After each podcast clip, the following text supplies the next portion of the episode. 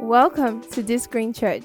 We're a Christian community on a mission to raise saviors, believers that are righteous and supernatural, to succeed, lead, and have transformational societal impact. Join us every Sunday at 9 a.m. and Wednesday at 6 p.m. to be a part of this amazing service.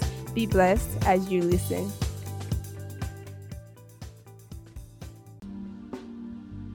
Oh, thank you, Lord Jesus. Tonight we have in our midst, day, you come of, of the Noble House Assembly. Hallelujah. Everybody was here last year. How did it go last year? Yeah, you know, every, every day gets better. Every year gets better. So t- tonight is a better night. Hallelujah. Are you ready tonight? So with joy in your hearts, rejoice with me and welcome Reverend Biode to lead us, you know, next step.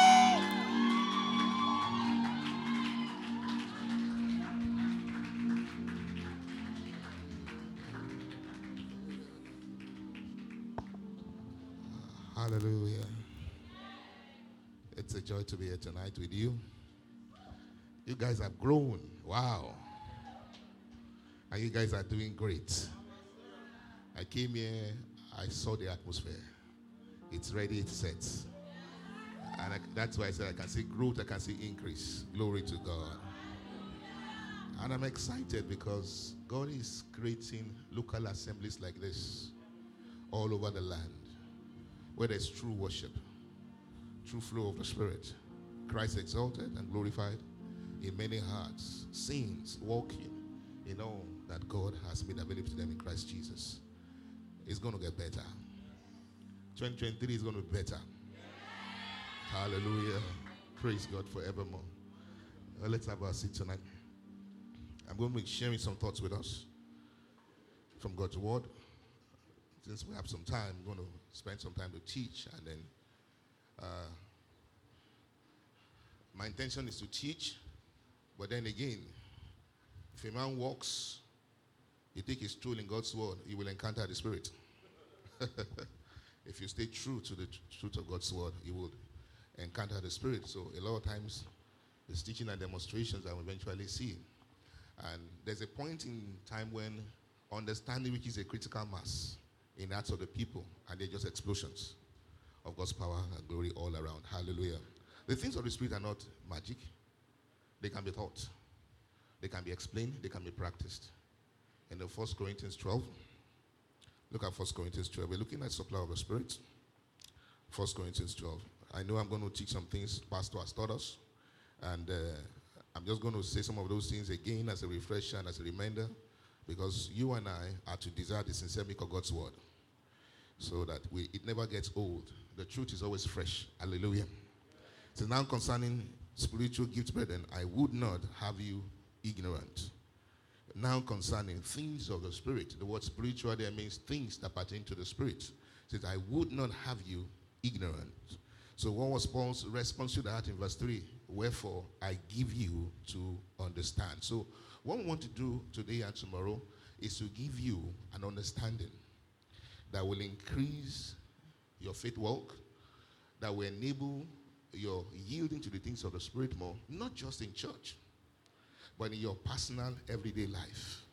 You're not a Christian because you are in church, you're a Christian both in and outside church. You are a realm of the Spirit.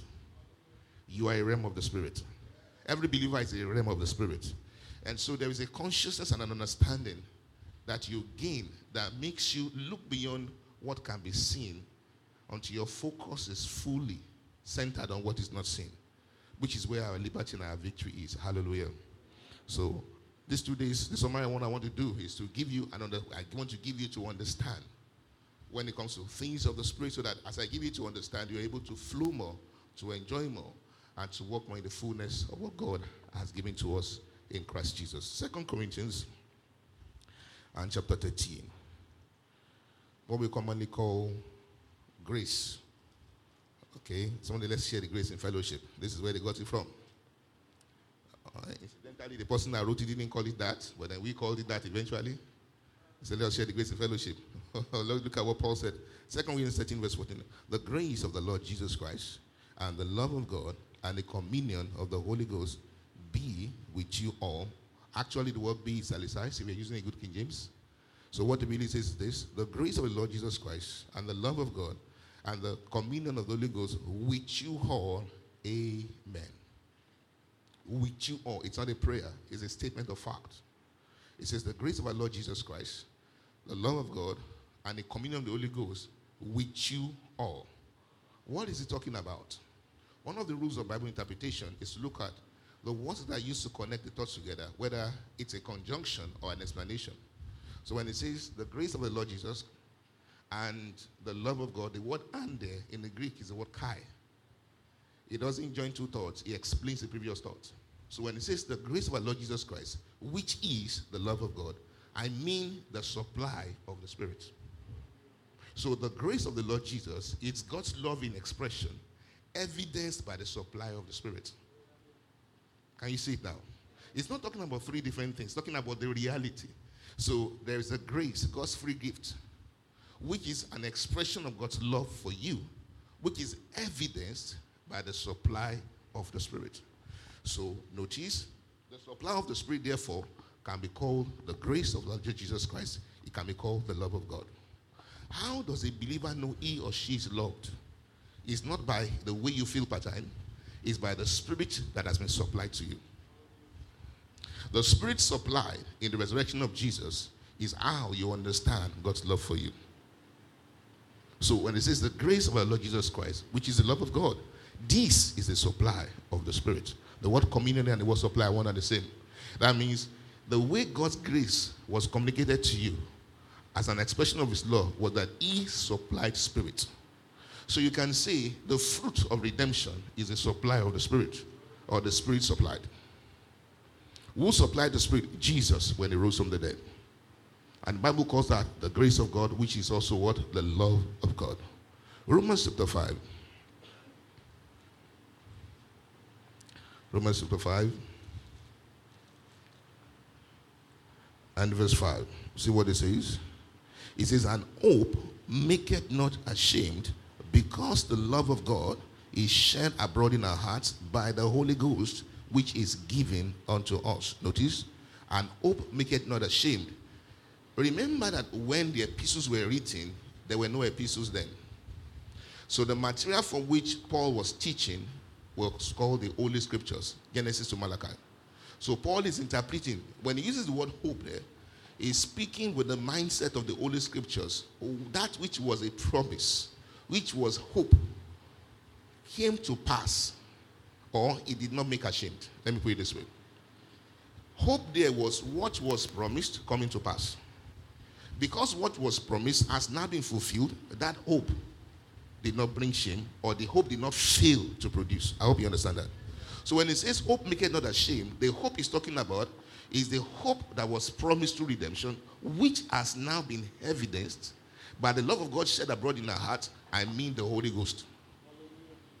Hallelujah. Remember what I said before? I came to give you to understand so you can move up a bit more. So notice the love of God shed abroad in my heart is not an emotion, though it can produce emotions. A love of God shed abroad in my heart is the Holy Ghost in my heart. Hallelujah. If more Christians will understand this, there will be less committing of suicides. Because suicide has a lot to do with the way your mentality or what your mind is focused on. But there are spiritual realities and natural realities. Hope, this hope does not disappoint, and the proof the hope did not fail is that the love of God has been shed abroad in the heart by the Holy Ghost, or the Holy Ghost in your heart is God's love present in your heart today. He's saying the same thing he said in 2 Corinthians 13 14, when he said, The grace of our Lord Jesus Christ, this is the love of God, which is also called the supply of the Spirit. So in this union, there was a supply made. Who made the supply? Jesus made that supply.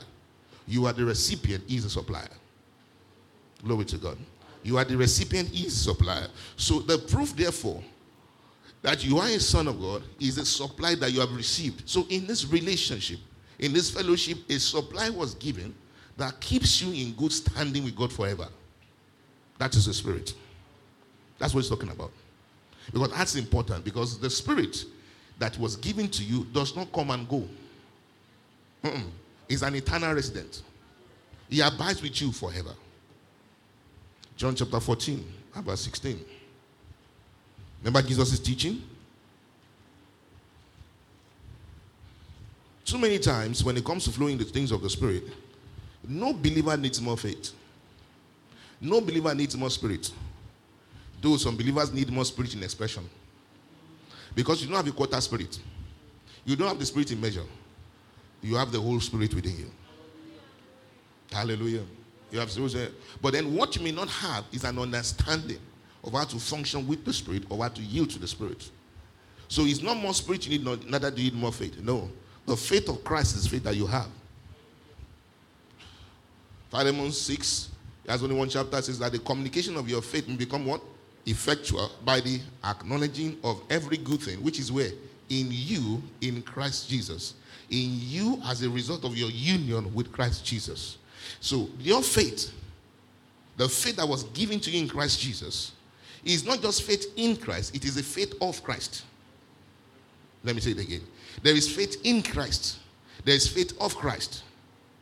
Galatians 2:20. There is the faith of Christ. The life I now live, I live not in the flesh, but by the Son of God who loved me and died for me. I live by the faith of, not faith in. So the faith of Christ can take hold of anything in the spirit. It's the faith of Christ. So the only thing I need to add to that faith is acknowledging every good thing.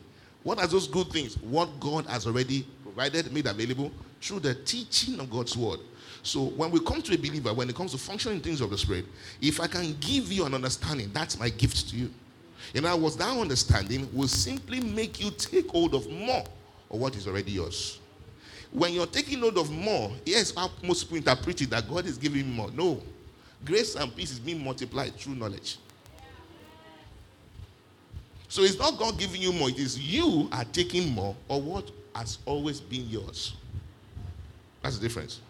I was in a church yesterday, um, somewhere in the city, and all I thought for like an hour was how by grace they are saved through faith.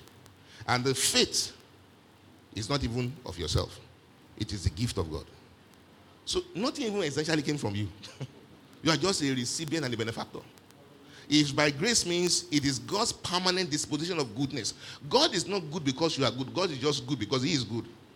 God is good because He cannot help being good. Goodness is His nature, His definition of goodness. So the greatest revelation of God under the Old Testament, for instance, that for the Lord is good and His mercy endures. So they kept chanting it because inside every chant there's a revelation. For the Lord is good and His mercy endures. So in case you're about to forget because you're facing difficulty, for the Lord is good and His mercy endures forever. Our strength for the Lord is good and His mercy endures. School fees for the Lord is good and His mercy endures. Persistent health issues for the Lord is good and His mercy. What are you doing? Because His disposition never changes. I am the Lord God. I change not. How do you change not? I can't stop being good. I can't help being good. I'm always good. Not because you are good, but because I can't help it. I'm a fanatical giver because I'm a good God. And then people started getting healed. What was the issue? There was a blocking in the mind that stopped them from receiving the grace of God. Once they were taught and they saw grace, and the blockage was removed. If I remember a young man, he stood in front of me. I didn't touch him. He was healed and he didn't know. And he checked. We didn't find it. He kept checking. He kept jumping to be sure it's not there. He sat in the chair, was still looking in unbelief. He couldn't believe the thing was gone. He was just wondering, no, not like that. How can he go? Where did he go? I said, stop looking for it. Give God praise. For the Lord is good, and his mercy endures forever. For the Lord is good, and his mercy. Your experiences can lie, but the Lord is good, and his mercy endures forever. Hallelujah. That is how the fountain of the Spirit opens up. Because the testimony of Christ upon your lips is a key that unlocks the things of the Spirit. You can't say that 20, 21 times and your mouth will not be overtaken by tongues. Because the Spirit will bear witness that what you are saying is true. Okay. the Spirit will bear witness that what you are saying is true. It will bear witness that what you are saying is true. Hmm. Are you with me tonight? Okay, so we're building up, isn't it? All right, John chapter 14. I don't want to jump. I want to take my time. If we jump, I won't come back to teaching. I've learned that by experience, and I need to lay a good foundation so that when we begin to flow, today, tomorrow, a lot of things will become bikole, estudado, fredeliga, edukudi, ete, ele, o, ashi, esse, fresti, a, chukudi. The noise in your head that makes thinking straight difficult. Oh, how quickly it will evaporate if you take your stand. Take your stand and say, No, no, I do not hear voices. I hear the voice of the master. I did not hear the voice of the stranger. The master's voice is clear in my heart. He has given me clarity. He has not given me spirit of fear, but of power of love. I have a sound mind. And the enemy will pack his bags and run and never return. And you'll be free and free once and for all. Well, that's for someone. Receive it for yours. Okay, so Fula Sefrada Katia. Estru Sefretia. Aliki Eketu. Oh, oh, oh. Your mom will not die. Uh-uh, uh-uh. I'm working on a case. I'm working on a case. Don't be concerned. Don't even bring it up in thought life. Don't let it ground you. Don't let it give you worry. The thought has been coming recently that she may just pass on because of the condition, but she will live, she will not die. Amen. That's what the Spirit of God says to tell you. I don't know who you are, but as we're going on, I'll probably ask you to stand up and come forward, and I'll minister to her through you. But the Spirit of God says she will not die. Amen. She will live. She will be well. Hallelujah. Oh, thank you, Lord. All right, so John chapter 14, verse 16. And I will pray the Father, and he shall give you another comforter that he may abide with you forever. Even the Spirit of truth, whom the world cannot receive. Why? He said, Because he seeth him not in that knoweth him, but you know him, for he dwelleth with you and shall be where? In you. Notice, I will pray the Father. Now, again, Jesus is doing a series of teachings. In that teaching, in verse 1, he has already said, You believe in God, believe also in me. In other words, I am the fulfillment of everything you have ever believed about God. You believe in God, believe also in me, or understand I am the fulfillment of every promise that God has ever made. So you cannot say you believe in God without believing in me, because he that has seen me has seen the Father. Are you seeing now? So when Jesus was teaching, this is the context in which he was teaching. In my father's house, is talking about the promise from the Holy Scriptures. In my father's house is simply interpreting what Moses had tried to say, that David had tried to say, but he is now saying it because his is not reported speech. He is God in the flesh. So while the other prophets will say it, okay, in types and shadows, because they understood partially, he, the fulfillment of the promise, understands very clearly. So you now say, In my father's house, there are many mansions. And of course, a lot of thoughts can be lost to us because of translators. Hence, we use the texts of the scripture, we use the Greek original to interpret what he's trying to say because remember, this is not a Western book, it's a Jewish book, it's an Eastern book. So there are concepts in the words that were spoken that you need to understand. In my father's house, there are many mansions. That's not grammatically correct until you understand what a mansion is. A mansion means a place of dwelling where you stay in to continue your activities. So in my father's house, a better word is what household, family. There are many, or the father has plans to have many sons. That's what Jesus trying to say. He's saying from what Moses had already said, this is what Moses was trying to say. The father has plans to have many sons as members of his family. That's what he means by mansion, because to be a son means for the father to dwell in you permanently. So in my father's house, there are many mansions. He says, if it were not so, I would have told you. I go to prepare a place for you. If I go and prepare a place for you, I will come again. Notice, I will receive you to myself so that where I am, there you may be also. So Jesus is saying, I go to prepare. Why are you preparing? In my father's house, there are many mansions. What does that mean? The plan of the father is to father sons, just like Jesus is a son. I am the one that will fulfill the Father's plans by making other sons as I am a son. Hallelujah. So there are many mansions means there are spaces to dwell. Now, let me say it this way. It is not necessarily you just dwelling the Father, it is you becoming a place for the Father to dwell. I go to prepare a place. Listen carefully to what I'm about to say. If I'm going to prepare a place and I'm going to make you a mansion, which is the Father's house, and I go to prepare a place, will the preparation be external or internal? Thank you. So the word prepare there means to prepare somebody internally. In other words, to come into an individual and make room for the Father in you. But because it's written in Western language, here's what people think there is a physical mansion somewhere. Bulldozers are working there, they've cleared land, and they're putting together your building. You have physical building already. If it's your heavenly Father and His Spirit, whatever is building can't be physical. His Spirit. So the language of God is this In my Father's house, there are many. In the Father's household, as I am a son, there's room for others to become son. There's a process of becoming son that I came to accomplish. I will accomplish it by preparing a place, but the preparation will be in you. I'll prepare you to be a dwelling place of the Father. In natural fatherhood, you recognize DNA, isn't it? So you say, This is this person's son because this person's DNA is in him. But the difference between spiritual fatherhood and natural fatherhood is that in natural fatherhood, you can give birth to a child and be apart from that child. The child lives apart from you, just like your own father lives apart from you. But in spiritual fatherhood, God fathers you not just by putting DNA in you, He is the one who is in you to father you. His presence in you is called fatherhood. So it doesn't, it doesn't make you a son and stands apart. No, he lives in you to make you a son. That's the difference. Hallelujah. If I go and be a place, I will come again. And as I was talking about this death, burial, and resurrection, I will come again and receive you to myself so that where I am, uh, Jesus, where are you? The Father that dwells in me is the one doing the works. Where you are is the Father will also what dwell in you as the Father does what dwells in me. So you say, Love coming and going. I will go. I will come. I will come again. I will go. I will go come. are you going or coming? It is both. I am going to come. African African English. I am going in order to come. Or in my going is actually a coming. So when I tell you I'm going, don't say departure, see an arrival. So when you now go to verse 16, we just read, and I will pray the Father. Remember, you are thinking as an Eastern and not an English person.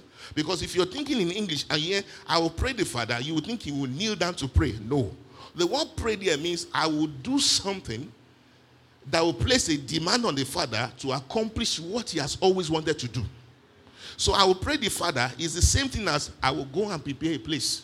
How will you prepare? I will go via the cross. I'll pay the price for sins. I will rise up the third day. And in my resurrection, I will be able to enter into you. In entering to you, I have prepared you as a mansion for the Father to dwell in. Glory to God. So look at it this way I'll pray the Father, and he shall give you another comforter, another of the same kind. I have been with you physically, I will not be in you spiritually. How will I be in you? By the Spirit that will now dwell in you. It says, I'll pray the Father, he shall give you another comforter. How? That he may abide with you forever. Forever language in Jesus' teaching is not, first of all, a function of eternity, it's a function of oneness. That he may be with you forever simply means you will be joined to him in an inseparable fashion. So when you hear forever, forever is language of eternal, which means that once it comes in, there's no going out. Because you will now be identified based on the Father dwelling in you. So when we address a believer, listen carefully, we don't address you based on the physical look or your physical conduct. We address you. Are you in the spirit or you are not in the spirit? If any man have not the spirit of Christ, he is none of his. If a man has the spirit of Christ, though he's not acting that way, if you have the spirit of Christ, you are in the spirit. You may not know you are in the spirit, but it doesn't change that you are in the spirit. So, how do you get in the spirit? By the spirit being in you. How does the spirit get in you? By you believing Jesus Christ. By believing Jesus, He has put His spirit within you, or He has made you a mansion for the fathers. Hallelujah. Let me say it again. Are you in the spirit? Are you in the spirit? Is the spirit in you? Can you function in the spirit? So is your functioning a function of how you feel or the reality of the spirit? Okay, so you see Romans 8 9 I say, but you are not in the flesh, but in the spirit. If it's so that the spirit of Christ dwells in you. So the spirit of Christ dwelling in you is your status of being in spirit. Being in spirit is not being in a spooky environment. It's not being spooky. It's not ja, ja, ja, ja, ja, ja, ja. No. It's not shaking of head. It's not closing eyes. you know, when I got saved, I'm so happy that you are not exposed to such. The examples you see in front of you are the examples you will follow. So, and out of like 11 of us, ladies have always been very, very zealous about things of God. I love women. They are always zealous about things of God. The first person to see Jesus after he rose was a woman. Even before Peter saw him, Mary saw him. And Mary was the first person to preach resurrection. He went to go and tell them, I've seen the Lord is risen. Why do you think Jesus appeared to people like that, to Mary? So that the status of women can change. Let's leave that one. Because women, I hope you know in the days of Jesus, women's testimony was not accepted in God. They were second class citizens. Jesus came to change that status quo. So he deliberately appeared to a woman first. To show you that in Christ there's neither male nor female. We're equal in Christ. There's no female spirit, it's one spirit. Hallelujah. Glory to God. I know this. When I hear people say that they cannot sit under a female pastor, you can't sit under Christ. That's what you're saying. There's no female spirit. It's one spirit. The spirit I work in a man to minister is I work in a woman to minister. Hallelujah. Once you have the spirit, you have the spirit. The spirit equips you to minister. Hallelujah. Glory to God. The pastoral office is neither male or female. It's an office. Praise God. Hallelujah. I know why I'm saying that. Don't worry. All right. So where were we now? Who knows where we were? Yes, my story. Okay, so every story I'm giving to you makes sense. so the examples we had in the fellowship I belong to then, we will have vigil. We do three vigils. We do vigil to pray for the end of the month Holy Ghost meeting of that ministry. We'll now do another vigil to pray for. I forgot what we for. The last vigil will not be for ourselves. So three vigils. So in that vigil that we're going to pray for ourselves, we always get to a point where we start prophesying. And you will act in the spirit like those who were examples before you.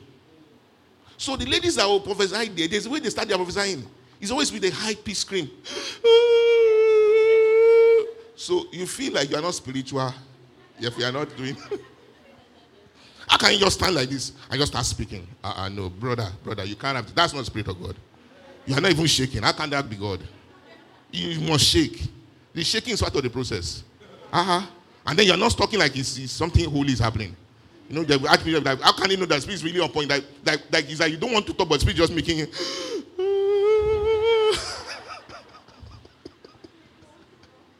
It took a while for me to be delivered from that kind because now you are not even feeling that way, but you also come. that's the bad part. You are not even feeling. You are just like that's everybody who is spiritual. This is how they do it. so a lot of times the examples before you are the ones you follow when it comes to things of the spirit. So the example before you is very important. Because when people now come to you and they are talking to you casually and they are giving you a message, if you are trying to people shaking, does here, does here. My people, my people, my God doesn't talk like that. It's man that talks like that. God doesn't have to say three times, my daughter, my daughter, my daughter. Brother Gizebe, stop. you are the one who is talking like that. That's not how my father talks. He doesn't say three times. Whatever you want to say, just say. understand? So the example that was said before was such that you will find yourself copying the example. So the right examples really matter. Because the people you see before you demonstrating the Spirit, they will set the pace for how you yield to the Spirit. And that's why when you're having teaching, you have demonstrations and people you can see walk in the things of the Spirit so you can know how do I express the same. Notice, I'll pray the Father, He will give you another comforter that He may abide with you forever. Even the spirit of this reality. What reality? The reality of that union. Where I am, there you may be also. So, to prove you are where Jesus is, He gave you His spirit, not a second class spirit, His own spirit. To prove you are where He is, you are risen with Him, you are seated with Him, He gave you His spirit. He is the spirit of that reality. So, whatever that spirit gives you is a function of that reality. Hallelujah. So, I'm a son. Because I'm a son, there are abilities present within me, there are faculties open within me because I'm a son. And as a son, I'm seated on high. Even though I don't feel like I am on high, it's beyond feeling. I have the spirit of that reality living in me now. Glory to God. Then Jesus said something in verse 20 of that John chapter 14. In that day, you will know. That word means you will gradually come to realize I'm in the Father and the Father is in me, and I am in you. What kind of equation is that? Is that quadratic? Or, sorry? Balance, is balance equation? What kind of equation again? You will come to know that I'm the Father, and the Father is in me, and I, see, I am in my Father, you are in me, and what? I, that is an inseparable union. That's what it means. So, what is he explaining? I'll pray the Father, he will give you another comforter. Who is that comforter? The spirit of this reality. What reality? That I am in my Father, you are in me. Guess what? I am in you. What is he saying? Where I am. Where I am. Where I am. Imagine Jesus saying that, oh, ah, how can I get a psalm today? How? where you are is where psalm is. Where you are is where vision is. He gave you a supply of the Spirit. He supplied you with Spirit. In his resurrection, you can point to the singular thing that he did. If you want to round it up, you can say, Jesus gave me Spirit. And the Spirit is the embodiment of all he accomplished in resurrection. He gave me Spirit. That means Spirit is enough. Spirit is enough. That's what it means. Then, chapter 16, he continues the teaching from verse 7. It is expedient for you that I go away. If I go not away, the reality would manifest. I'm saying it contemporary language. And when it says the comforter will come. And then people came up with replacement theology. The spirit can't come if Jesus doesn't go. The two of them can't exist side by side. No. If I go not away, if I don't go and prepare a place, that's what he's saying. He has already said, I will go and prepare a place. If I don't go and prepare a place, the comforter will not come. It's expedient for you, or it's your advantage that I go away. In other words, in going away is not a departure, it's an arrival. Because in going away, I will come to you as a comforter. In coming to you as a comforter, I will come and make you a son. So it is your advantage that I go, it's your advantage that you become sons. Hallelujah. It's your advantage that you become sons. That's what it means if I go not away, the comforter won't come. The comforter won't come simply means sonship won't be a reality. But sonship will be a reality if I go and pay the price. Paying the price is preparing you to be a dwelling place of the Father. If you understand, let me say that. Praise God. Now, so that is the background of everything that happened in the book of Acts. So when you step into the book of Acts now, Acts chapter 2 and verse 4, and they were all filled with the Holy Ghost, and they began the first time ever in human history that men will initiate things in God. First time ever. Notice what Jesus told them in Luke 24 49.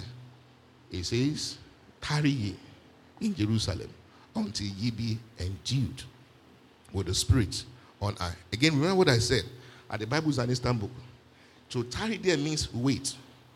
Now, it's not saying wait until the Spirit comes. The Spirit is not going to come from anywhere. Because at the time he was talking to them, they were already born again, they were already saved. They already have the Spirit. If you are born again, you have the Spirit. Say, I have the Spirit. Say, I have the Spirit. But here's the problem they had the Spirit, but they didn't realize what it meant to have the Spirit. So he said, tarry. For instance, in Acts chapter 1, Jesus was teaching. Imagine teaching for 40 days. You are in Jesus' classes, seminars for 40 days.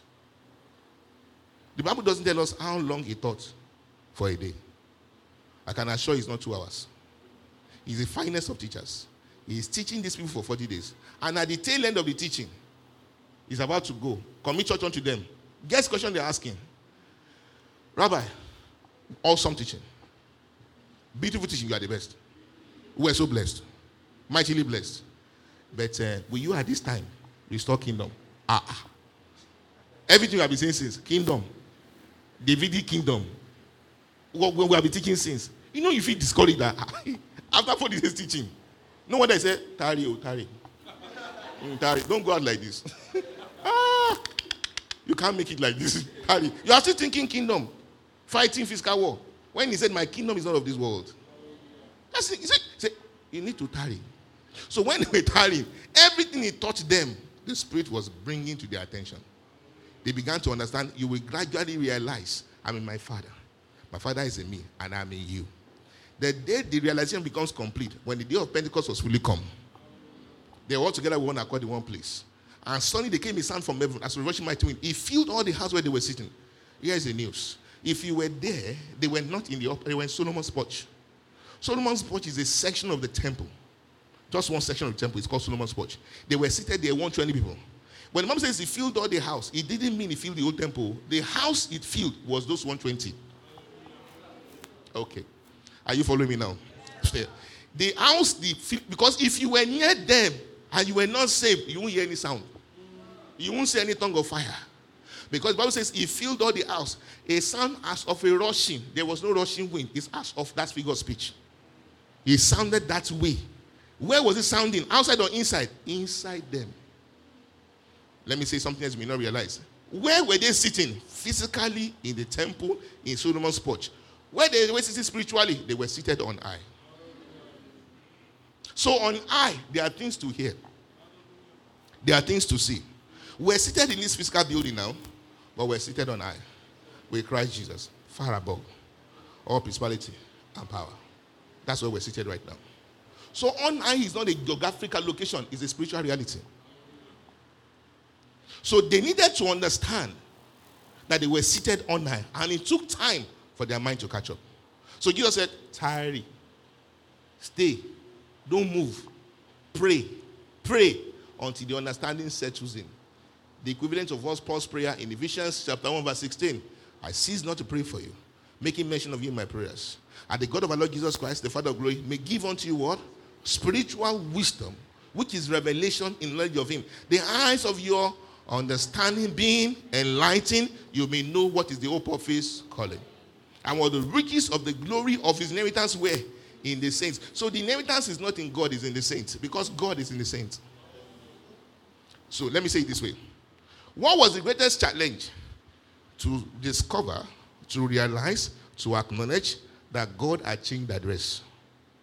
That the God that, so to speak, they thought was living in the heavens, the heaven is now in them. So that's why a believer doesn't try to make heaven. How many of you have tried to make your house before? You try to make your house. I hope I will to enter my house. You are God's house. I don't understand how a believer can see himself at the gate. They didn't let you in.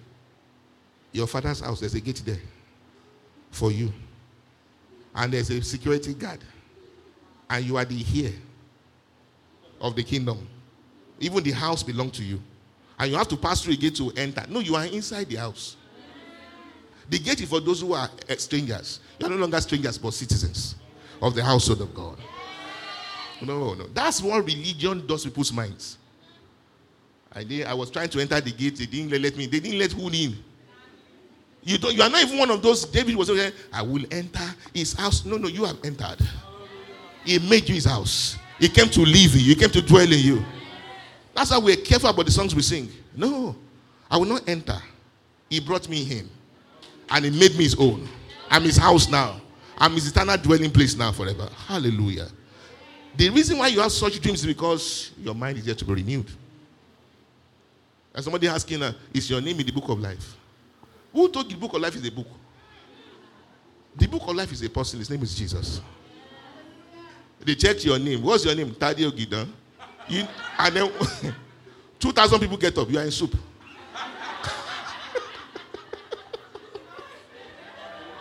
when you are thinking carnally, you are thinking carnally. As in, you you listen, you should listen. Your father, your natural father named you Tadio Gidan. You think that's the name your heavenly father calls you? You think so? Now are we the sons of God? Glory to God. What does he call you? Son. What does he call you? Son. No, no, no, no. You are in Christ Jesus. You are in the book of life. You know, it's very funny how we just take spiritual things and just checking. So they are checking a book for your name, checking for your name. When you are one with Christ, when where He is is where you are. It's just understanding.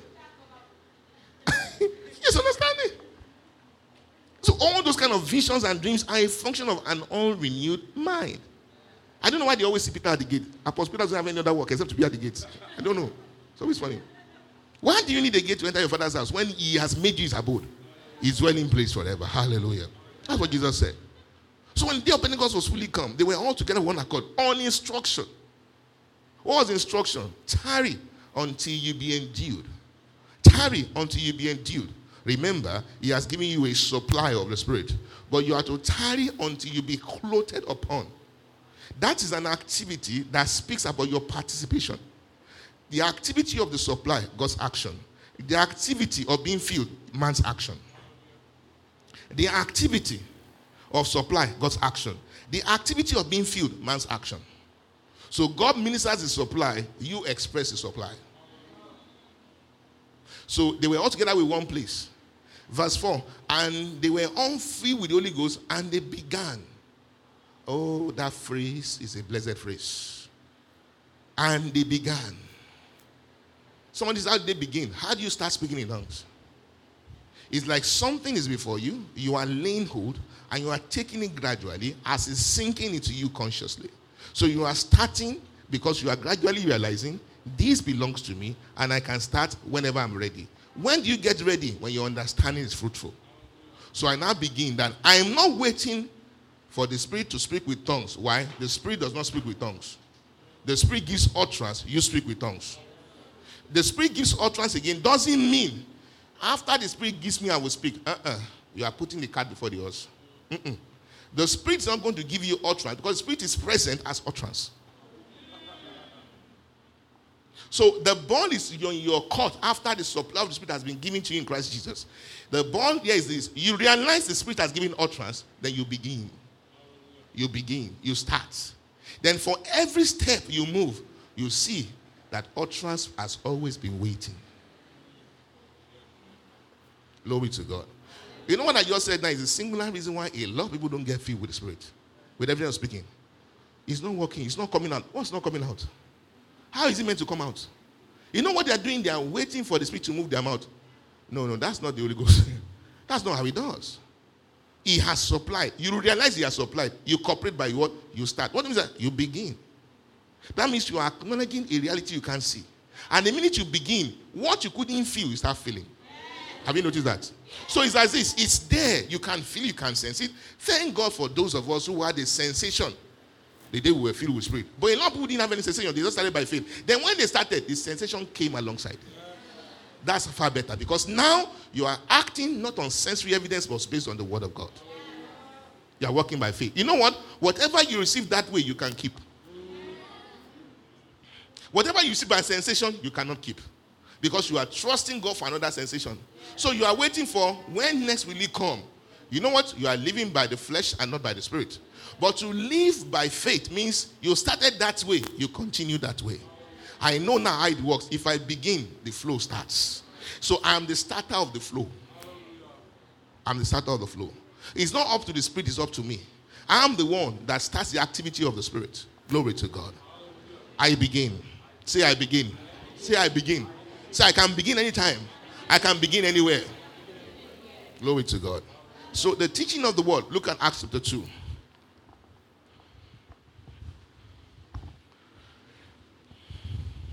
Acts chapter 2.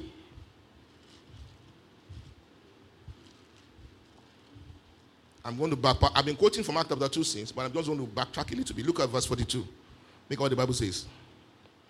And they continued steadfastly, those who were saved, they continued steadfastly in the apostles' doctrine and what? Fellowship, in breaking of bread, and in prayers. Notice, those who were saved that day were 3,000 people. They continue means they are abode in the apostles' doctrine. Now, what doctrine means? The apostles' manner of explanation. So there was a way the apostles explained scriptures. They received that explanation style from Jesus, how Jesus interpreted scriptures. So notice the people that got saved on that day, they continued in the teaching of the apostles or the way they explain scriptures. So, how did they explain scriptures? When the day of Pentecost was fully come, they were all together in one place. There came a sound from heaven as a rushing mighty wind. It filled the sound filled all the house where they were sitting, and there appeared unto the 120 cloven tongues. That's this vision started on that day of Pentecost. And all 120 saw the same vision, heard the same sound. They were seated on high, even though they were physically in the temple, but there were other people in the other section of the temple who couldn't hear or see what they were saying. Now, notice again what happened next. Then, and they began. They were filled and they began. They were filled and they began. Then, after they were doing that from 6 a.m. in the morning to about 9 a.m., people gathered together. And some said, These people are drunk with new wine. So the question is this if I see you speaking and the language you are speaking I don't understand, will I conclude you are drunk? Or I'll say you are unintelligible? I can't understand you. So that means between the time they started tongues and time there was an audience, other activities were added. So between 6 a.m. and 9 a.m., from speaking tongues, they entered into interpretation. Understanding was enriched. Joy burst out. So when people were gathered together, somewhere amidst some were astonished. What meant this? Look at verse 14. Look at the apostles' doc. Look at Peter's way of explaining. Verse 14. But Peter standing up with 11. This is instructive. To stand up means they were still seated. Okay. Can we have the flow of the Spirit sitting? Yes. Was there a flow that day? Yes. Were they seated? Yes. Well, some must have been on the floor. Yes, because they won't conclude you are drunk except you are showing signs of drunkenness. You must have been like,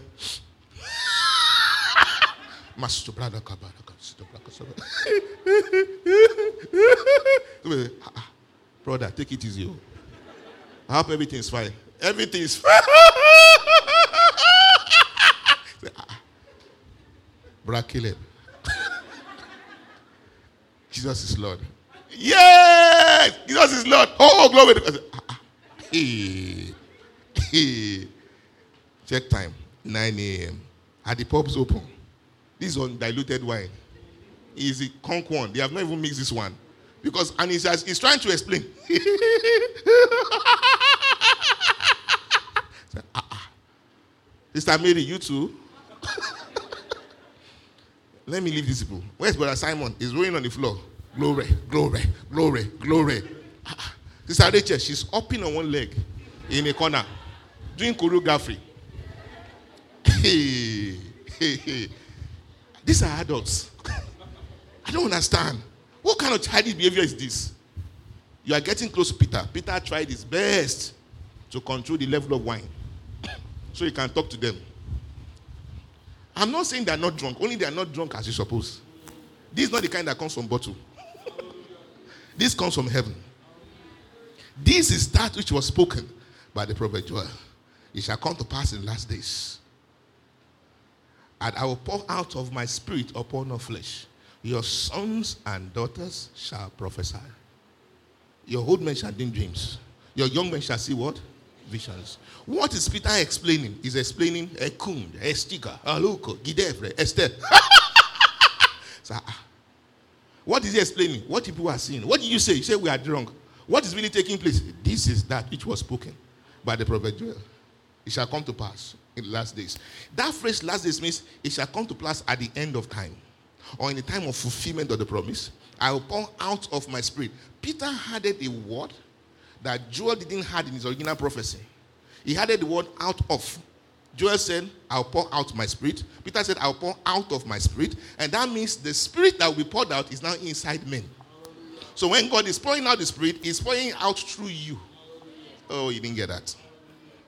What did Joel say? It shall come to pass. I will pour out my spirit upon all flesh. When Peter was interpreting Joel's prophecy, he added that one word. I will pour out of my spirit upon all flesh. That means the spirit God will pour is living inside a man. In other words, you are now God's reservoir of the spirit to be poured. Who will pour spirit? God said, I will pour. Who will prophesy? My sons and my daughters. Let me backtrack. Who will pour spirit? God. Who will prophesy? My sons and daughters. Next verse. And upon my servants and my handmaids in those days will I pour out my spirit, and they shall prophesy. Is servants and handmaids different from sons and daughters? No, they are one and the same. You call them your sons and daughters. When they start ministering, I call them my servants and handmaids. Hallelujah. Let me say it this way. You have the spirit, when you start expressing spirit, you have become servant and admitting. Because it means God is now pouring out spirit through you. So when Joel was saying, I will pour out my spirit, God was saying they will start prophesying. When you see them prophesying, it is spirit being poured out. So pouring out spirit is the activity of men inside God. Pouring out spirit is men acting on God's activity within. What is the spirit? The activity of God inside a man. What is pouring out? Men responding to that activity by yielding to it in prophecy. And guess what happened? 120 prophesied. So you cannot come and tell me that you are exempted from those that will prophesy. Since he said, I will pour out my spirit upon all flesh. Your sons and daughters. Are you a son? Are you a daughter? They shall. Shall is the strongest affirmation. They shall prophesy. So remember where we started from. The grace of our Lord Jesus Christ, which is the love of God, and the supply of the Holy Spirit. That word holy, listen carefully to what it means. The word holy means particular for a purpose. Holy means set for a purpose. Say, I have the Holy Spirit. I have the Spirit, and the Spirit is in me for a particular purpose. So the Spirit in me is particular to tongues, it's particular to prophecy, it's particular to visions. Visions are in me by the Spirit, prophecy is in me by the Spirit, interpretation is in me by the Spirit, word of knowledge is in me by the Spirit. I'm not looking for word of knowledge, is in me by the Spirit. Because the Spirit in me is particular to word of knowledge, it's particular to word of wisdom. You must understand that. He says, I will pour out my spirit. Your sons and daughters shall prophesy. In other words, as they prophesy, visions will unfold. So, why haven't you been seeing visions frequently?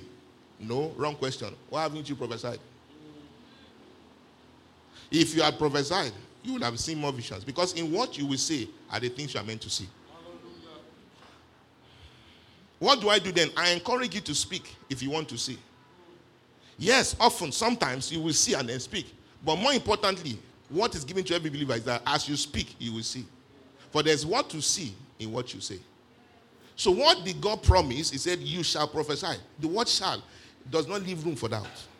It is after the work I will do by giving you my spirit. The spirit I will give you is particular to prophecy, it's particular to visions, it's particular to all the things of the spirit. In fact, it's particular to rejoicing.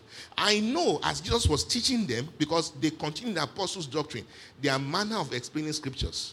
And who was their teacher? Jesus was their teacher. So Jesus must have taken them because in the day, in that day, that is Joel's prophecy. It shall come to pass. I will pour out my spirit. So, in other words, when the believers were speaking in tongues and interpreting on the day of Pentecost, God was fulfilling Joel's prophecy. God was pouring out spirit. Hallelujah. How many of us are filled with the spirit? Okay. We'll cover that tomorrow. You are not filled with the spirit. I taught you last year. You have forgotten. How many of you have the spirit? Okay. Okay. Now, there is no believer that doesn't have spirit. So I, I tricked you, actually. I tricked you. It was a trick question. Every believer has spirit. But I tricked you. I said, How many of you are filled with spirit? You are not, you don't say, I'm filled by keeping mom. I'm looking straight. We, we, we are the ones who will say, You are filled. Notice that they didn't tell people that we are drunk. Oh, no, they came and said, People are drunk. So, being filled is an activity men can see. Okay, let me give you another illustration. In Acts chapter 6, when there was murmuring about food distribution, the apostles said, We can't leave the word of God and be serving tables. They were talking to at least 5,000 church members, 8,000 or so. He said, Now look out among you seven men on honest report, full of wisdom and of the Holy Ghost, that we may appoint over this business. Do you know what it means for a church of 8,000 to single out seven men? And he said the seven men must be filled with spirit. You know what that means? It means those seven brothers. Even though you speak in tongues like every other person, their own was excess. When they wake up, it's tongues. When they sleep, it's habitation. When I don't get you, brekese, brekese, brekese, kasabana, ta, ta. Ah, brother. yeah, the sun is shining on the right side. The glory of God is upon you. That is, even when they are greeting yourself, it's tongues. Everybody can take their food. This one is conducting union rally within church. Everyone knows this brother is what? He's shacked up. Say, look here for seven. So, being filled is an activity men can see. So, when they ask you, are you full of the Spirit? No, it's not that. Yes. No. We will see it. Is that we will see it. Do you have the Spirit? Of course. The answer is yes, because you are born again. But are you filled? You're not always filled. Mm-mm. You are the one that determines whether you are filled or you are not filled. Because what to be filled means be under the influence. Be under the influence. And you are the one that chooses to be and chooses not to be. As I'm speaking to you right now, you are not filled. But I say, be filled with the Spirit. You see? Some of you are not filled. That brother is getting filled. Can you see what I'm saying? That brother is getting filled. Some of us are still looking straight. Your face is still like, you know what someone is saying? I'm waiting for the Spirit to come. Where did he go? He's on your inside. The supply of the Spirit. I have the supply of the Spirit. That Spirit is particular.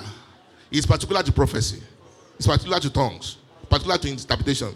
That's why in that supply, when you want to draw the supply, it's like a hook you throw into the river to catch fish. When you throw tongues in, something comes out. There's something in that river of the Spirit that God has supplied. When you throw tongues in, you are fishing for something to come out. So you start with tongues to fish for word of knowledge. You fish for word of wisdom. You fish for visions. Hallelujah. That's Sulania. S2 Gruesi. Ele, ele, ele. Suto. The admission is not too late. The admission is not too late. Payment was made. Things were provided. It didn't seem to go through, but something is being worked out in your favor that will be better than what you planned for yourself. Now, what did I just do? I fished. How did I fish? I threw out tongues. Guess what came out? A word of knowledge and a word of wisdom for somebody. I went fishing. So when you start out fishing, why would you give tongues and interpretation will not follow? They are like Siamese twins. You can't separate them. You can't separate them. Pastor, I only have tongues. I don't have interpretation. You are lying. You are lying honestly. but you are still lying. Some of this is why. Because 120 people, including Mary, the mother of Jesus, spoke in tongues on the day of Pentecost, and they what? Interpreted. People heard them. They spoke about the wonderful works of God. Everybody knew they were filled. What were they doing? They were acting on the instruction of Jesus. What did Jesus tell them? Acts 1 8. You shall receive power. The word receive means you will take hold of power. How would they take hold of power? And they began. What did Jesus say? You will take power. I will supply power. You will take power. So after I supply power, nobody will see the power until you take power. So there is a part of me supplying power. You can't do anything about that. How we do that? But then the taking part, that's your responsibility. So for the days they were waiting or they were tiring, like Jesus said them, what were they doing? They were waiting until it dawned upon them that power was present. When it did, they took power. Out of that power, that day, as Peter began to preach, 3,000 souls were saved.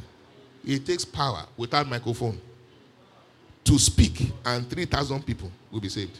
Did Peter know that will happen? No. He fished in the river with tongues. He came out with salvation of souls. You hear what I said? He spoke, and power was being generated. It wasn't, but as if it was the same. Now, Peter used his own tongues to teach a sermon that was at least two hours long. What you see summarized in Acts chapter 2 is a whole sermon that we can break down. It's not a short sermon, it's an explanation. And he being by the right hand of God exalted we haven't received of the Father the promise of the Holy Ghost. Look at the interplay of words. He, being by the right hand of God exalted, we haven't received the gift of the Holy Ghost. He has shed for this, which you can see here. Oh my goodness. He being exalted, we haven't received. He has shed forth. I don't understand. He's exalted. We received. He has shed forth. But he's not here. We are the ones you can see. And as you are manifesting, he's the one manifesting. He being exalted, we haven't received. Or his exaltation is a signal that the Holy Ghost has come. He has come. Is Jesus seated? Is Jesus seated? Is he seated? Do you have the Spirit? Do you have the Spirit? Has God shed it forth? So if you stand to your feet now prophesy, what is God doing? He's pouring out Spirit. So the agency by which God pours out Spirit is you and it's me. In other words, if you don't yield, no Spirit is poured out. You won't see spirit. So when we say the spirit is not poured out, we're saying men have not responded. Okay. That's what we're saying. There's a shout inside you right now. Okay. Okay. So, you know, Jesus said,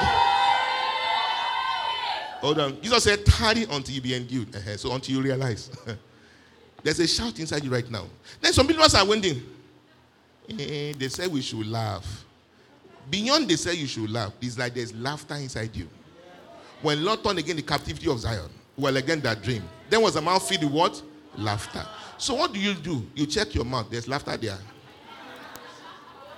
What is the problem? Your mind does not yet know. But your mind is going to catch up. And that's why I noticed something with believers. When you start schooling them in the things of the Spirit, they start expressing. Some of them will say that way, they're just putting it on. Don't mind them. I said, you should come and put you on your own. Eh, oh. Then they notice something. When they start to now stop, Shebi, you say we are putting on. Be put, put on your own also. See, when we were doing tongues, we were doing it by ourselves. We are the ones that started, but the inspiration is of God. We are the ones that laugh, but the inspiration is of God. Because we don't laugh because there's a comedian. We laugh because there's an eternal victory.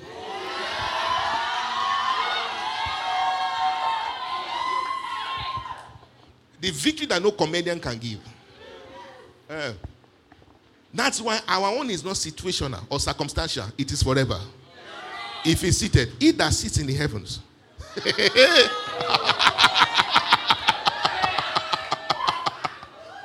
so when you see a believer that's not laughing, you know the problem? He can't see seated there. Eh, in heaven. I'm in this church. We're inside this church now. What, is, what are they saying? Your eyes of understanding are yet to be what? Enlightened. But those who can see,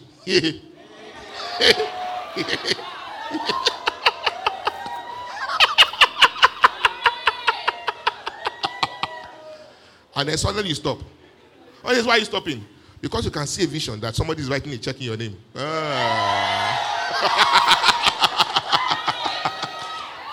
and then, you know, when others have stopped laughing, you just continue.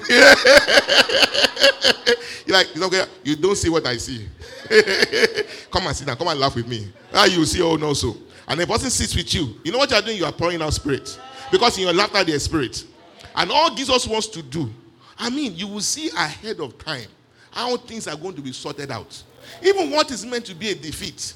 Just like Paul sang, you know, it takes a crazy man that is high on something to be, you are doing the will of God. You came to Macedonia to fulfill God's will. And then they caught you, they beat you, black and blue, they put you in stocks. You must be high on something to be singing in midst of prison. You should be complaining and murmuring. But at midnight, at midnight, at midnight, at midnight, at midnight, at midnight, at midnight, at midnight, at midnight, at midnight, Paul and Silas, they prayed and they sang praises. They prayed and they sang praises. They prayed and they sang praises. Glory to God. Glory to God. Where we come from, we don't laugh for nothing. We don't dance for nothing. When we dance, there's victory. When we dance, there's increase. Glory to God. Hallelujah. I'm a mobile carrier of the Spirit. When I run, the Spirit is running. Glory to God. That's what it means.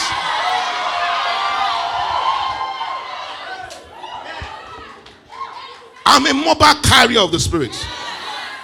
When I run, the Spirit is running. When I dance, activity is happening. Things are moving all over the place. Glory to God. Hallelujah. I'll pour out of my spirit. Hallelujah. Sit down for a minute.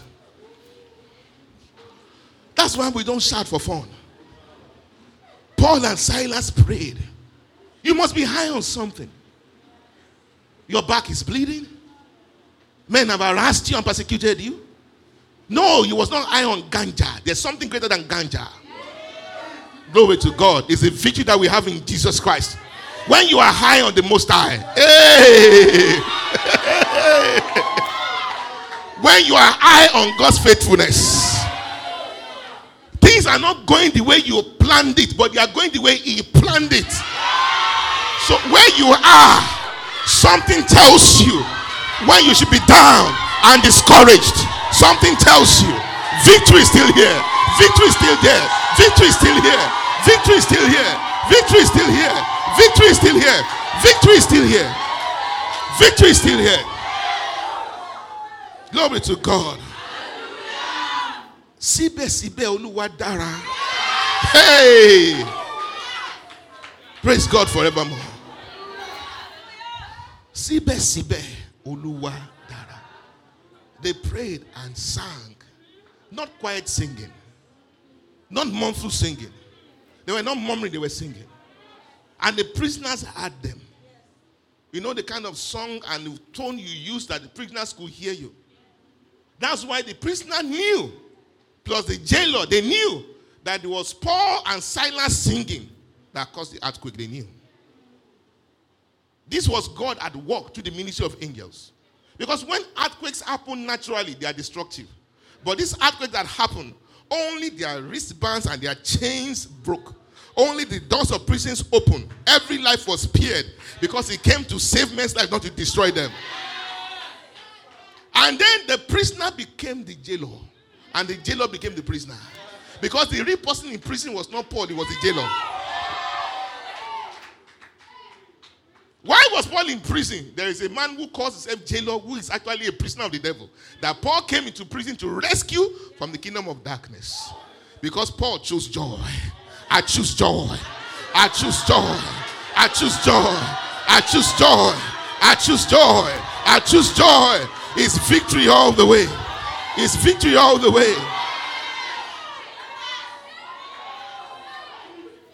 That's why when you are planning your projects in 2023 and you get your Bible and you do small tongues, Ekana, Enstoko, killer gaste. You get your Bible ready. Hey, hey.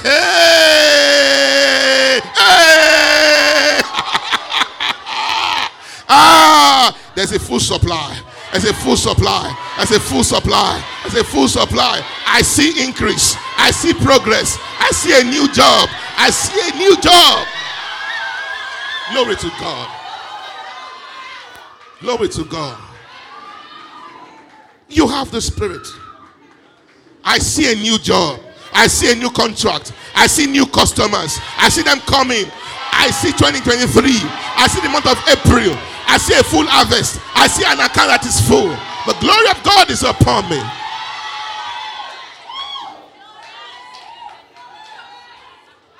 You are in 2022, but you have strode down to 2023. You have seen March is glorious.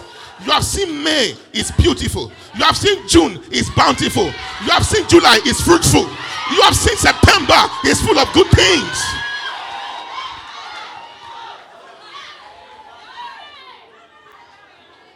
How can you wait for the year to happen to you when you have the spirit of living God?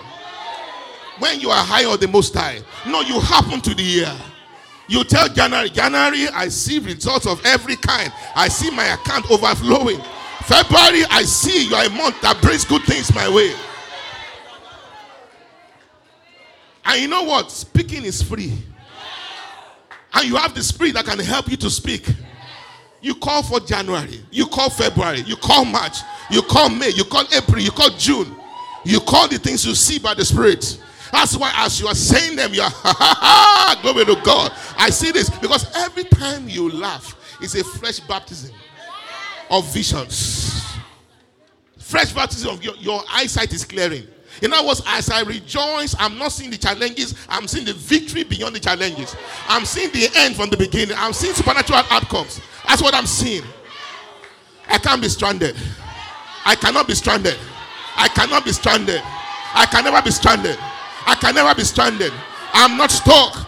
I can't be forsaken. I've won already. I'm more than a conqueror through him that loved me in Christ Jesus. There's a glorious package for me. There's a glorious package for me. Glory to God. They began. When will you begin?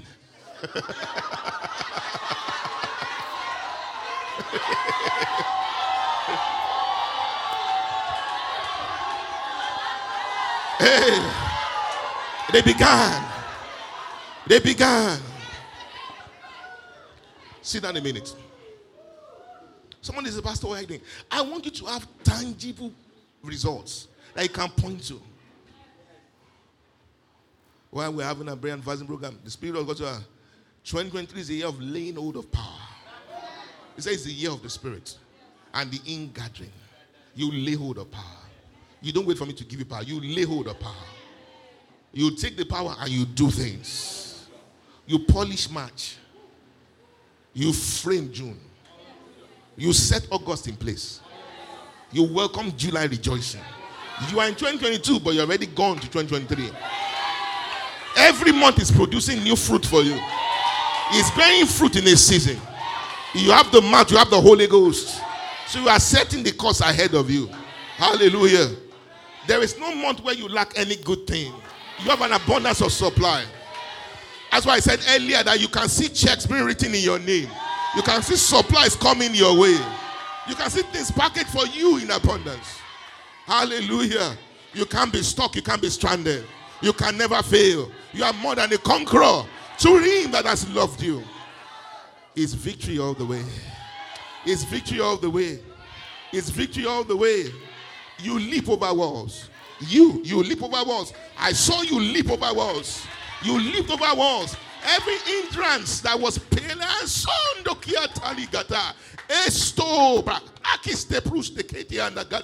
that was previously in your way. You leap over it. And you are going beyond every order and difficulty. Things are changing for you. It's a whole new season. It's a whole new season. New songs will be the hallmark of the new season you're stepping to. Come February, the story will have changed. Come February, the story will have changed. The story will have changed. Story will have changed. Hand in hand, you walk with Him. The celebration is real, it's true of the things that He has given, the things He's doing, the things that are accompanying you. Ah, a new fragrance, a new fragrance, a new fragrance, a new fragrance, a new fragrance, a new fragrance is upon you for good. The hand of God, the hand of God, the hand of God, the hand of God. No more private tears. There's public joy now. Public joy, public joy, public celebrations. They follow you all the way. Public joy follows you all the way. Glory to God. Hallelujah. When the Spirit begins to move, and the Spirit is in expression, all kinds there. Ekukuli bratia, as to AK. Watch out for associations. Watch out for associations. Watch out for invitation. Invitation beyond the circumference of your present operation. It will come. It will come. And it will be a new season entirely. It will emerge for you a new season. In the name of Jesus. Hallelujah. Glory to God. Glory to God. Glory to God. You've changed address now. You've that dress now. You change that dress now. You change that dress now. In the spirit, you change that dress. I see men coming with sheaves in their hand. Oh, thank you for financial increase in this assembly. Oh, Gatia. You are not little. You are not small. You are not little. You are not small. You know what I'm talking about. You are not little. You are not small. Never let anyone tell you what the Father has not told you. The Father says you are not little. You are not small. Away, away, away with the counsel of the wicked. You are not little. You are not small. Now let the bigness, let the greatness of God find expression through you. Let the greatness of God find expression to you from this time forward. It's time for you to sing a new song. Glory to his name. It's time for you to sing a new song. Ah, when I looked at you, I heard it doesn't have to take two years. It doesn't have to take two years. Run, run, run. You can start now. You can start now. You can start now. You can start now. You can start now. You can start now. You can start now. You can start now. You can start now. You can start now. Glory to God.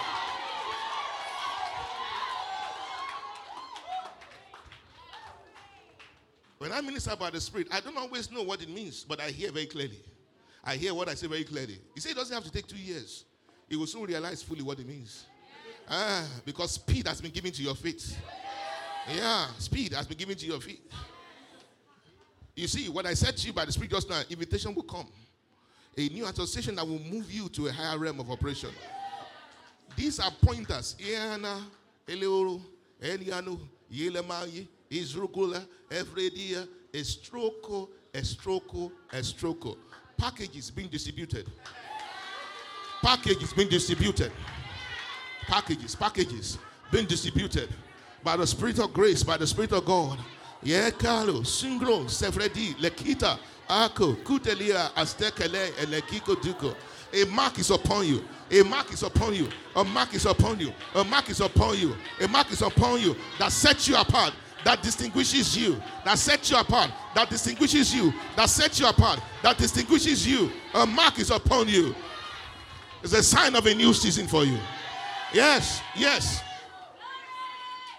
March.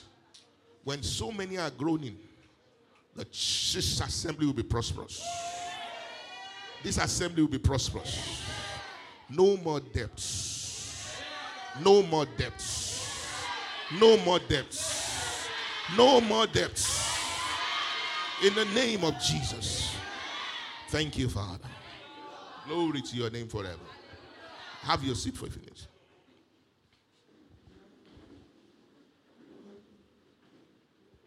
They began to speak. They began to speak. No wonder Colossians 3 and verse 16 says, Let the word of Christ dwell in you richly in all wisdom, teaching and admonishing one another in psalms, hymns, and spiritual songs, singing with grace in your hearts to the Lord. Notice, let the word, that's what allow. Let. That means the more I understand, the words of Christ are the words of all that he has accomplished, all that he has done. That means the more I come into an understanding, that is the fountain of spirituals. I can harvest many things as I begin to understand. So there are things I'm looking for without, the answer is within. What do I do? I begin to express. Isaiah 12 is fulfilled. In that day thou shalt say. This is the day you should say. In that day thou shalt say. Isaiah's understanding, he said, Though you were angry with me, but now your anger is turned away. What was he saying by the Spirit? There was wrath against me, but somebody came in between me and judgment and wrath and turned it away. He's talking about Jesus. In that day, you will say, My sins are forgiven. In that day, you will say, There's therefore now no condemnation. In that day, you will, this is what you will say. So there's something consistent with the day. What day? The day that the Spirit has been supplied. There's what to say, there's what not to say. In that day, you will say, I'm God's righteousness in Christ Jesus.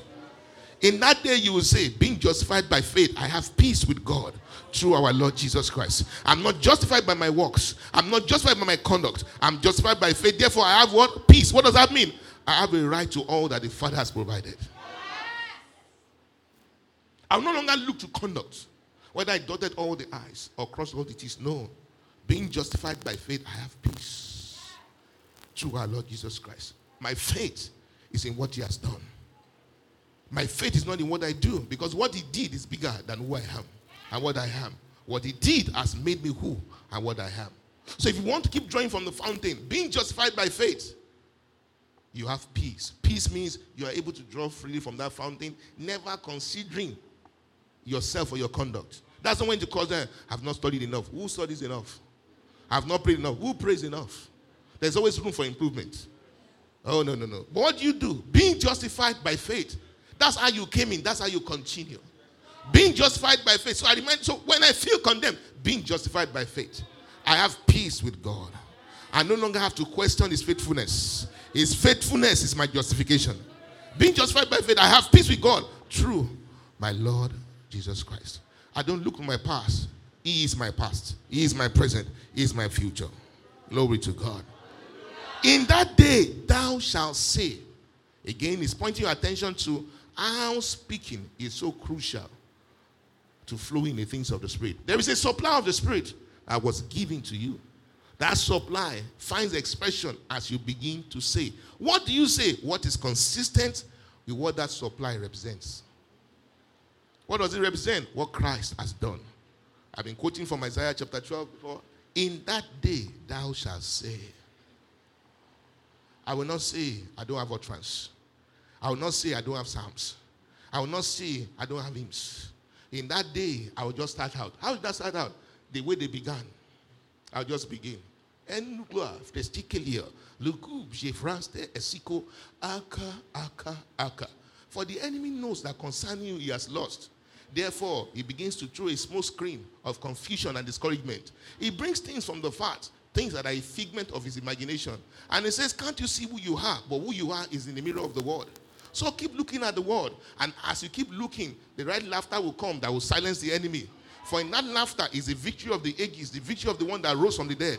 And as you laugh, the victory will resound through you, and the enemy will be silenced. And you will see that the demonic harassment will stop, and the enemy's mouth will be shut. And then you will begin to see all the Father's goodness around you on every side. And men will come from afar and they will do you good and they will bless you as a reminder that it's good and His mercy endures forever. That was both a psalm and a prophecy. Came by the spirit of prophecy. Somebody says, How? You just begin. Don't think ahead, just begin. There is more there than you can possibly exhaust. Just begin. Don't be afraid. How will I say it? Just say it. just say, just start. Why are you afraid to start? Because the days are ahead. 2023, you will lay hold of power. You will lay hold of power. If you want to traverse that year victoriously, you have to keep laying hold. That you laid hold yesterday doesn't mean you won't lay hold today. The theme of next year is the 2020 is the year of the Spirit. You have to lay hold. He has given you the resource. Use the resource. Don't be quiet. Don't be silent. Take hold. Lay hold of all that the Father has provided. For there are things on the outside that will respond to things on your inside. As you learn to speak, the Spirit will give you words that will qualify and will bring things within the circumference of your reach. So that though the land be, seems hard and difficult, for you, your grand grounding will be well watered at all times. You will know no hardship. For Jehovah Himself will water your garden by His grace. So learn to speak. In that day, thou shalt say. So don't stop saying. Because as you say, you will move into deeper waters. So as you say this, then that will come. Then more will be given. For to him that has, more shall be given. So don't stop saying and don't get discouraged. For as you begin to practice on your own, on the inside, you will begin to see more and more grace is being measured to you until you become expert in yielding to the supply of the Spirit. And the supply you have is big enough for you to minister to others. And people will come to you for consolation and for comfort. You'll be able to comfort them with the comfort where with you yourself you have been comforted of God.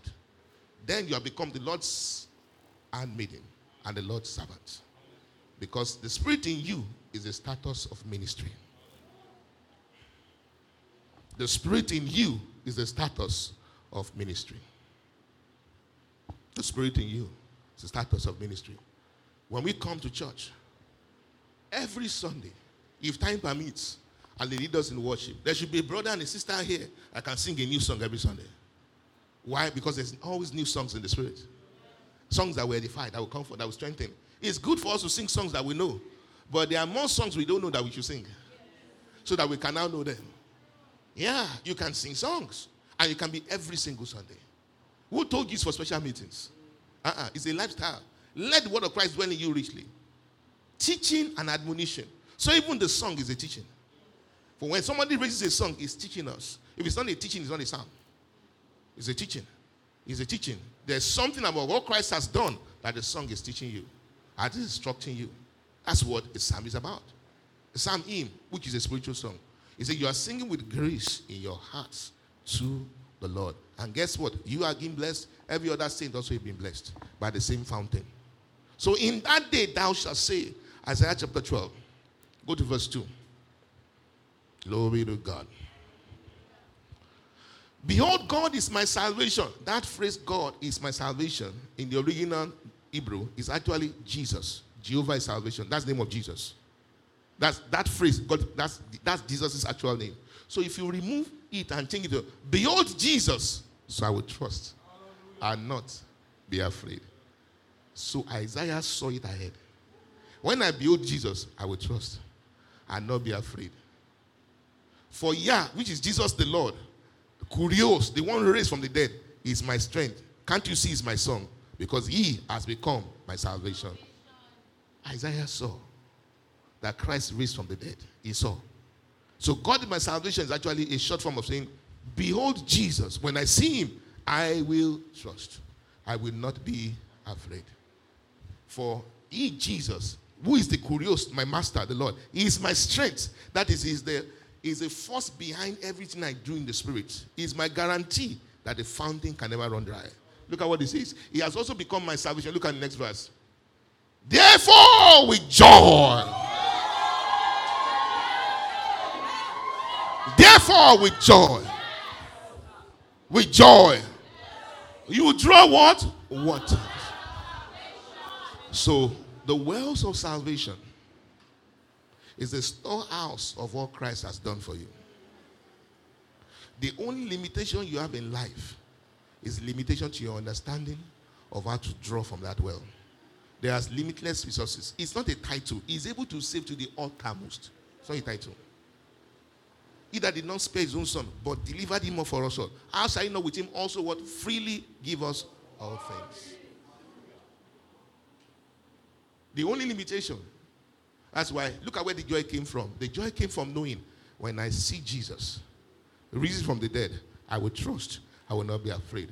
He's become my song. In the singing, with joy, I draw waters. That means no believer is going to have, let me use this here. No believer is going to draw by being morose. The way this country is going. She just give me the visa for Canada. Let me be going. This country is terrible. This is how we're going to be. Nobody can survive here. You are speaking against the supply of the Spirit. you are speaking against the power of the Spirit. You are confessing helplessness when the helper is with you. Uh-huh. I will never leave you nor forsake you.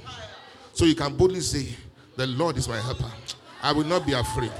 I will not be afraid. I will not be afraid. I will not be afraid.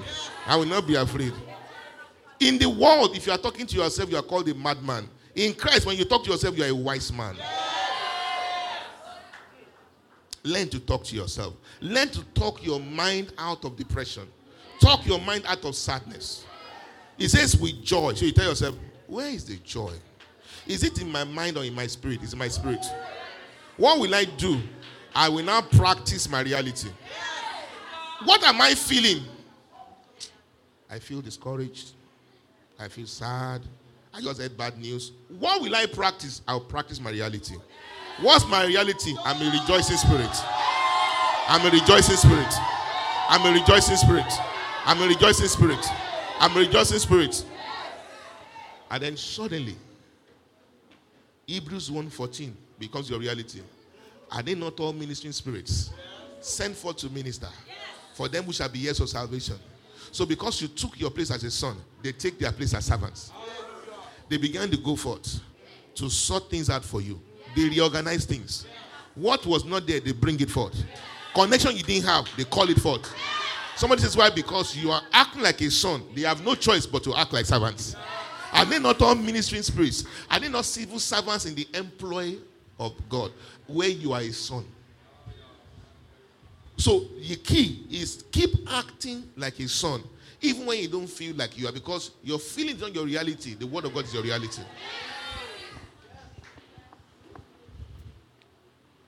Remember all these instructions I'm giving you for 2023.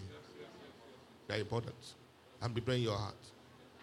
Remember these instructions. I'm preparing your heart for the days ahead. We use what we have. We lay hold of power. We use what we have. There's abundance for you. There's increase for you. There's supernatural project for you. Take your eyes away from the news. Take it away from the tabloids. Take it away from when men are complaining. The next few days left in the year, stay away from strife. Avoid it like a plague. Walk in love. Because instructions will drop like rain. Things you will personally do, they will come your way. The Father always speaks to his own. Uh, Pastor, God doesn't speak to me. No, no, no, no, no, no, no, no, no. My sheep, they hear my voice. Uh, I believe him more than I believe you. If this is my sheep and you are a sheep, then you hear his voice. Stop confessing you don't hear. That's where the problem is. Can two work together? And so, so, so you have to say, even when you feel like, I hear the voice of the shepherd. Because he said I hear, he knows better than I do. I hear his voice. I hear very clearly. So I know exactly what to do. That's why 2023 is a robust year for me. It's a glorious year for me. It's a fruitful year for me. From January to December, no single month of lack of failure. I have abundance all the way. New business ideas come. New clients come my way. New opportunities come my way. Hallelujah.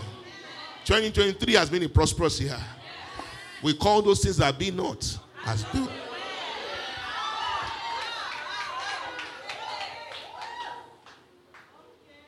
So you tell yourself 2023 has been glorious, has been wonderful.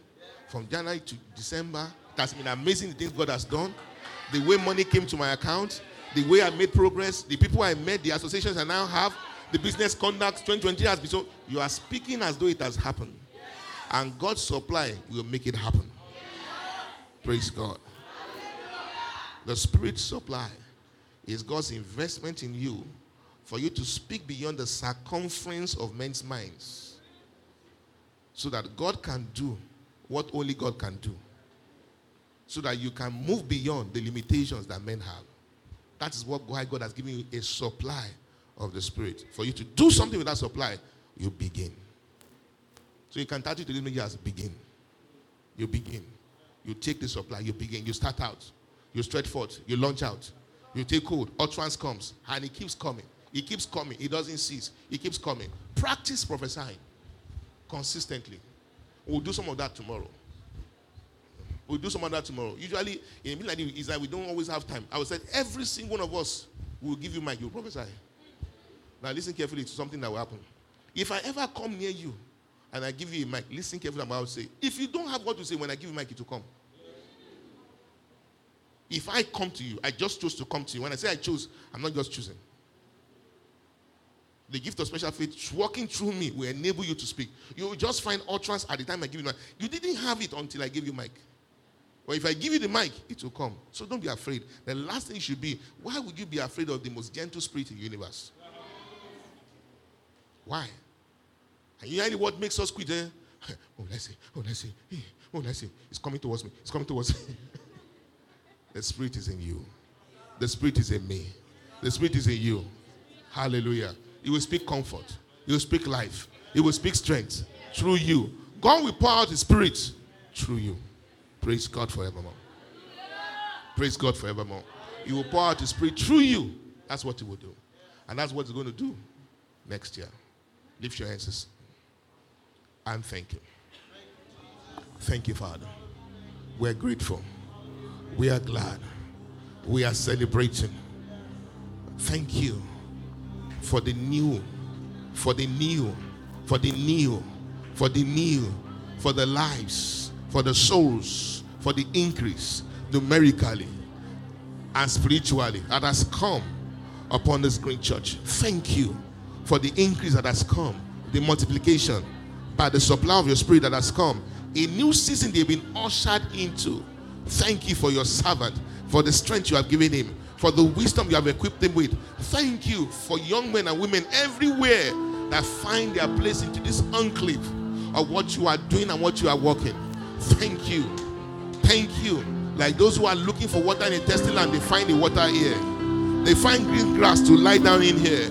Yes, by your angels, you are directing them even from the main road. Yeah, those whose hearts are searching, you are leading them here. You are directing them here. It's a new season for this house this nucleus, this culture you have started will spread across the land. Will spread across the land.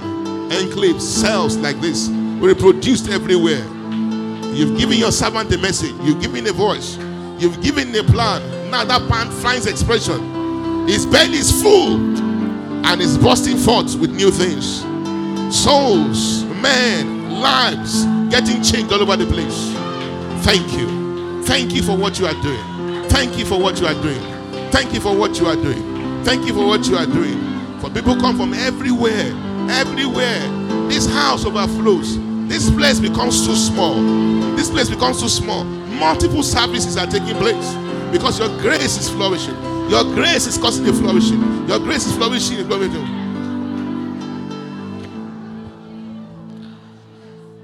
From the rising of the sun to the setting of the sun. Your name is to be hallowed.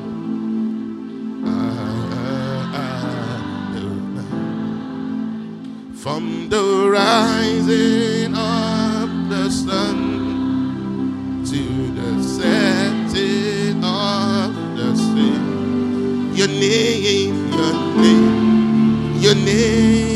name, your name, your name. Father, oh, oh, oh, from the rising of the sun eh, to the renting of the sea.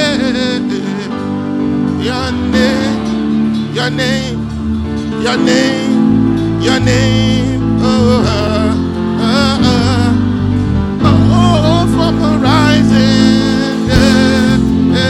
yeah.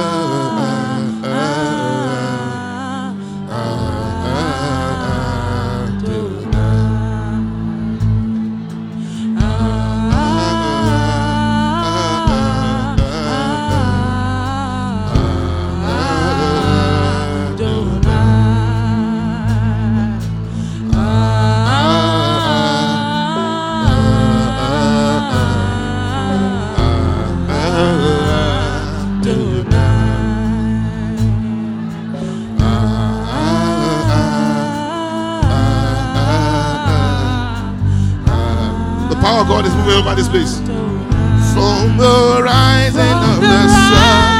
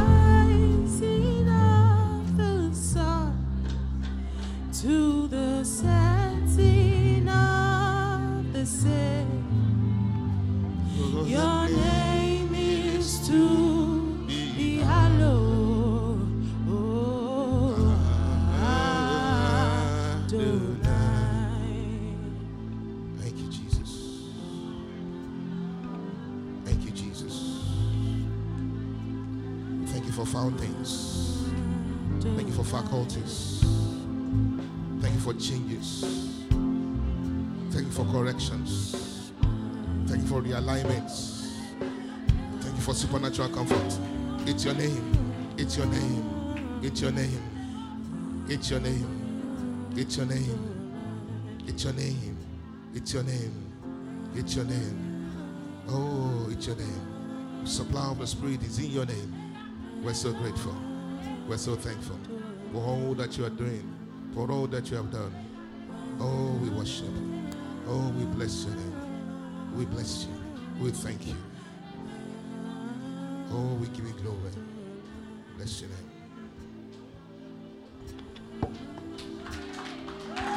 Come on, rejoice one more time. Rejoice. Rejoice. Rejoice. Rejoice. Let the redeemed rejoice. Let the filled rejoice. Woo! What a joy. Hallelujah. It gets better and better stronger and stronger. Again, I see you rising. I see you shining. Not just mere words. I see you radiant, filled with glory. Birthing brick.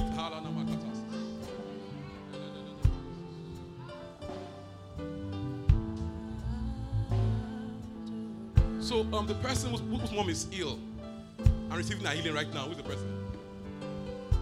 Make it quick. Come out quickly. Come out quickly. Come out. Come out quickly. Come out quickly. Come out quickly.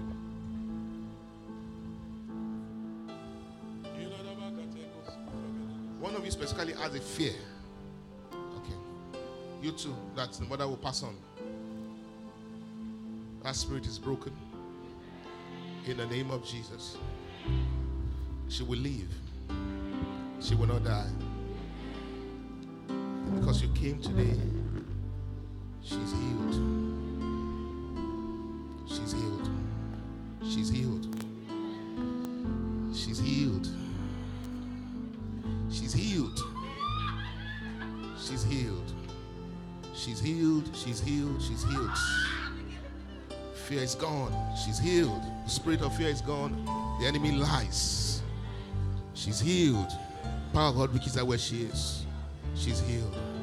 And she's set free from the clutches of death and sickness. Thank you, Jesus. That's the end of it. That's the end of it. We are now rejoice one more time. The power of fear is broken, right? One more time, rejoice again. Rejoice again. For the healings, the miracles, hallelujah, the prophecies. Rejoice. It is done. It is settled. You've got grace. You've got grace. You've got grace. You've got grace. Gets better and better and better. We hope you were blessed by that sermon. Cheers to growth and global impact. Feel free to contact us via our social media platform at This Green Church and do join us every Sunday by 9 a.m. and Wednesday by 6 p.m. to be a part of our family. Remember, you are that Savior. You are light and life to your world.